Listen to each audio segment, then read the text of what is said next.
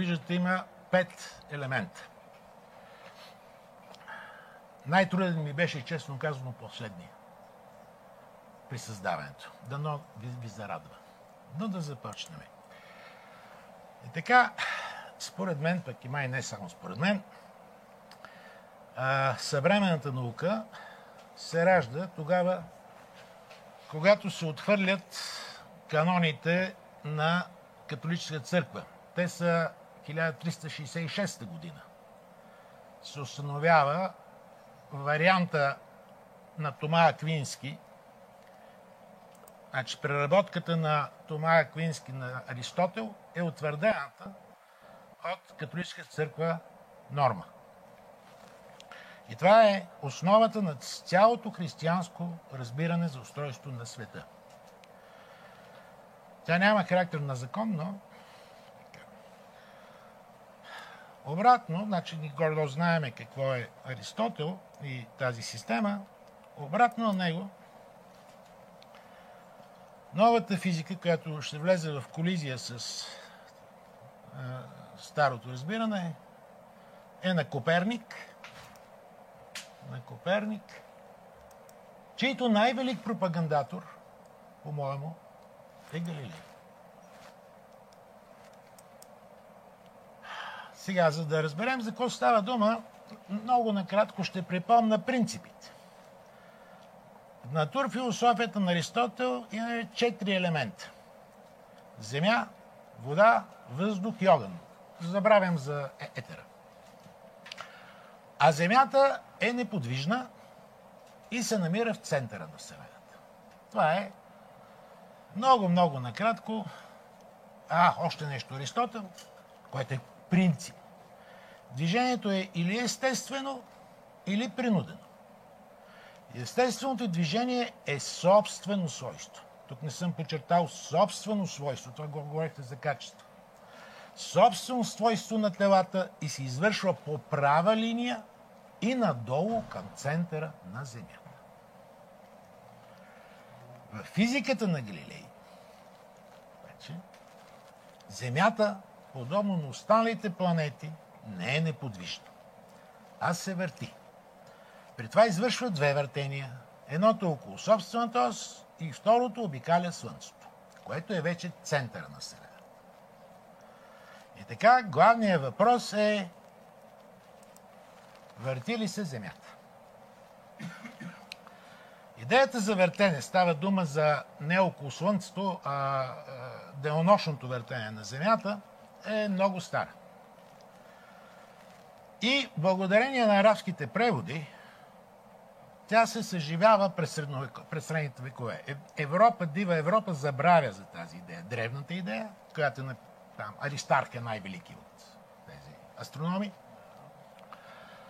се забравя, но благодарение на преводите идеята се връща. Най-ключовият момент е, че, че за да бъде така, човечеството трябва да приеме, че движението е относително, а не абсолютно, както е при Аристотел. Това е ключовия момент. Относителност на движението. Което, ако приемем, че е относително, то тогава няма значение от, коя, от къде сме. Дали сме на Земята и гледаме, че небето се върти, или сме на небето и гледаме, че Земята се върти. Такова разбиране за относителност изисква нов тип механика. Днес казваме, че Галилея е баща, наистина ще го, това, това се вижда от много докладите, това горе-долу се разбира, че е баща на тази механика. Но всъщност истината, историческата истина е друга. Ние дължиме тези разглеждания за първи път благодарение на тези двама човека. В ляво е Жан-Жак Боридан, а дясно Никол Орезно. Между другото, тук има много е, лингвисти, философи. Орез е създателя на френския език. Това е човек. Така. А, и всъщност той е, е много под... Е, Боридан е, почива по време на поредната чумна епидемия. Орезан оживява, той е негов ученик. А Боридан, всеки трябва да го помня, ако си спомня приказката за Боридановото магаре. Той не Той е баща и на е, вероятност. В този смисъл. А, да, да, така е. Има. Има, те са, естествено. А, сега, именно на, на Орезн дължим прочутите примери. Вие тук няколко пъти оказахте примера с корабите. Прекрасно. Много ясно е показана принципността в Орезъм 1350 и не знам коя година. Тогава. Любопитно е, че Орезм е публикуван малко преди да излезат нещата на, на Галилей. В смисъл, няма го Гутенберг. Трябва да дойде Гутенберг, за да може информацията да стане достъпна. Поне до тия, които могат да, да, да, да четат. И любопитното е, че Орезъм се появява малко преди да се появят първите работи на... Аз подозирам, нямам доказателство, но позирам, че Галилей чудесно се е запознал с работите. Защото примерът, който дава, той е почти буквален цитат от Орез. Това е примера с, с корабите. Но много по-изискано е казано при Орез.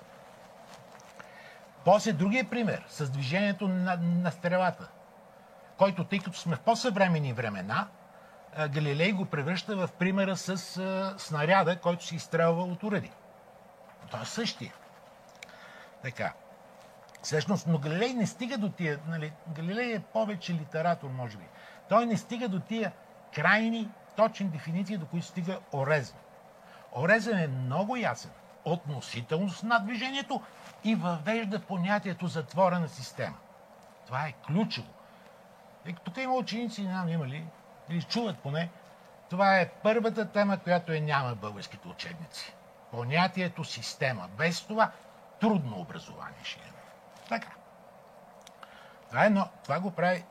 При Галилей ги има, но е неявно казано. Може би не е разбира. И така, главният постулат. Главният постулат на Галилей. Значи, принципният е, контраргумент срещу хелиоцентричната Вселена е, че кръговото движение не е естествено. Нали? Аристотел го е казал ясно. На което Галилео, Галилей отговаря. Ако имаме време, ще прочета цялото, но ако нямаме, ще само това, което е подчертано. Освен покоя и кръговото движение, нищо друго не е състояние да съхрани порядък. За Галилей, който е пленен от математиката. Обърнете внимание, че математика по това време означава геометрия. Няма формула. Няма буквичка М, няма буквичка А. Има си само фигури и доказателства. Геометрията, за разлика от всички останали дисциплини, изисква доказателства. Това е причината в науката да се появи понятието доказателство. Галилей, който е учил математика, който е влюбен в математика, той налага. А защо му е кръгото движение? Защото е, окръжността е перфектната фигура. Тя няма начало и няма край. Защо му трябва някакво безкрайно движение, което не знаем какво означава? Той никой от нас не си го представя какво е безкрайно движение. Нали? А тук е ясно. То е безкрайно, защото е в кръг. Е, тук повтарям, защото многократно чух това и го гледам и в учебници български. Не само български. Тази дефиниция на Галилей съществено се отличава от познатият ни училище първи принцип на Нютон, който не е ясно защо приписваме на Галилей. Този принцип, първи е принципа на Декарт. Това е първият принцип, цитат. Той е копия от Декарт. Не Галилей. Така. Но да се върнем. Значи, въоръжен с постулата си за въртене, кръговото въртене, Галилей се опитва, той е геометрик, той е математик, той трябва да докаже, че е така. Е, затова се прави тази прочута картинка, в която А е центъра на Земята. BC това е височината на кула, от която пускаме тяло от точката С. Тази част от окръжност е повърхността на Земята. Тъй като тялото се движи по постулата на Галилей кръгово, като го пуснем, то трябва да изпълнява ето този път. Ето по тази окръжност. Ето тази. Е тази, която е с център Е. Той се движи по нея. Значи той трябва да се движи по нея. И какво доказва Галилей? Все пак той е добър математик. Той доказва, че пътя CD, дъгата CD, е равна на, на дъгата CI. Но наблюдателя се движи заедно с повърхността. Ма това къде е? Значи тази точка съвпада точно в момента, в който кулата се е преместила от С в Д. Тялото е паднало точно в подножието й. Всичко е наред. Земята може да се върти, камъка ще си падне пак в основата на кулата. Няма да, да, да се върне на, на запад. Всичко хубаво, но тук има малък проблем. Всичко това е вярно единствено за екватора. Това разглеждане така, но за екватора. На всяка географска ширина тази равнина С и А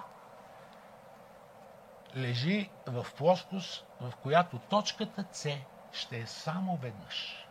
Това е, тя е вярна, тази, е, тази плоскост само, само Значи тая трива CI ще лежи в тази плоскост заедно с линията CD само на екватора. Всички останали случаи тя ще има само в една точка. Резултата на което е какво? А, резултата на което е, че ако тялото се пусне в северното полукълбо, то ще падне на юг от кулата.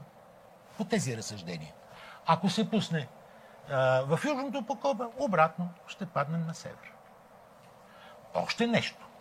Тъй като е, е, скоростта на въртене на Земята е различна, е, не на въртене, е, а линейната скорост на, на Земята зависи от е, ширината, тъй като тя е, е омега по R, зависи на коя да, географска ширина сме, то ще получим парадоксалния резултат, че на полюса тялото ще бъде безтегловно.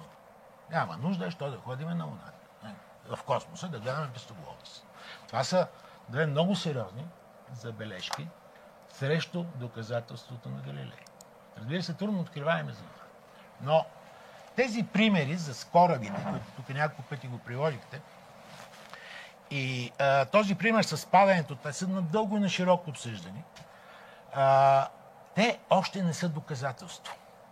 Те са само аргументи в защита, значи не противоречащи, те не противоречат нито на това земята да е неподвижна, нито на това земята да е въртелива. Това са просто две конкуриращи си хипотези.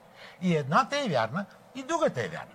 Трябва да има решаващо, определящо явление, което да докаже, че едната е права. До, до сега няма доказателство, че едната е права. И двете са верни. И Галилей избира за това приливите и отливите. Това е, може би, най-голямата му грешка. А, която е многократно обсъждана в литературата. Значи, каква е идеята на Галилей? А, малкият кръг е Земята. Тя се върти в тази посока. Големият кръг е, това е центъра на Земята, Б. Големият кръг е, е въртението около Слънцето. Сега. А, в тази точка скоростите на въртене и на Земята около собствената ос, тази, и въртението и около Слънцето се събират. А в тази точка се изваждат. Значи водата ще, тук ще се движи по-бързо, тук по-бавно. Как си го е представил Галилей? Ами, един съд, който ако го местиме ускорително напред-назад, какво става с течността в него? Те се плиска, нали? Напред, назад. И точно това той избира, нали, ето го, той избира за това, че това мащабно наблюдавано от всички, това са мореплаватели хора, мащабно наблюдавано от всички е, явления, което няма обяснение, божествено, а, може да се обясни с движението около Слънцето. Това е прякото и единствено доказателство на хелиоцентрична система, което не може. Да, но къде е белята? Ето той го е казал. Тази е главната и първична причина за приливите и отливите. Това, което ви разказах. Значи целият проблем е в това, че до сега, докато гледа снаряда, снаряда и земята образуват една си система. А като гледа водата и земята, те вече не са една система. Ако бяха една система, всички тия твърдения са грешни. На първи поглед се каже Галилей пропуснал. Не е пропуснал. Дълбоко в себе си Галилей е Аристотел. Той пази друго качество за водата от това на земята. Тя не се подчинява на законите на земята. Тогава нещата са окей. Според Галилей. Нещо подобно из въздуха и той предсказва фантастичното нещо, че като отиваме е, в там, където няма големи планини, а, значи, той има много оговорки. Значи, и за приливите много. Нали, ролята на границите, на релефа. Нали. Но като отидеме по-на големите морета, към Тихия океан или към Атлантически океан, там, тъй като е, водата е, няма тези свойства като земята, въздуха не е захванат от земна повърх, от, земни, е, от земния релеф, не е увлечен, то неминуемо ще изпитваме вятър, който да ни бие от изток на запад, защото земята не се върти от запад на изток. Това е пак Галилей. Тоест, О, супер! Аз съм накрая. Така, тези проблеми на теорията на Галилей, разбира се, не са оставени незабелязани. Тук има цитат от а, френските му колеги, които тук си си задават въпроси защо така водата е отделена. Нали? Но най-обидното е отношението на а, а, Галилей към Кеплер. Кеплер, а, който е създателя реално на или математическия създател на хелиоцентрична система, естествено си ключен момент е, че приливите и отливите се дължат на Луната. И Кеплер го прави това, само че, тъй като той също е вярващ човек, няма как да се обясни безконтактно взаимодействие. Това е величието на Нютон. И Кеплер измисля, че Луната и Земята това са живи същества и, и, и те като магнити по някакъв начин или като хора се привличат един друг. Заради това обаче, ето какво пише Галилей за Кеплер. Свободно мислиш, най-много ме очудва Кеплер. Свободно и мислиш проницателен ум. Познаваш добре движенията, приписвани на Земята, който, е, е, който въпреки това е възприел тезата за властта на Луната над водата, давайки ухо и приказки за нейни тайствени свойства и на други подобни наивности. Това е отношение, това е оценката на Галилей за Кеплер. Между другото, не бива да забравяйте, че големия проблем между Лайбниц и Нютон е именно това, че Нютон предполага сили, действащи от разстояние. Трудно се възприема. Това е проблема между Лайбниц и Нютон. Хюйгенс, от другата заедно с Лайбниц. Нали? Проблема е, е и, и Галилей не го е разбрал. Тук разни окултни науки създава. Е, и все пак си постави въпроса, защо славим името на Галилей при всичко това, което изложа.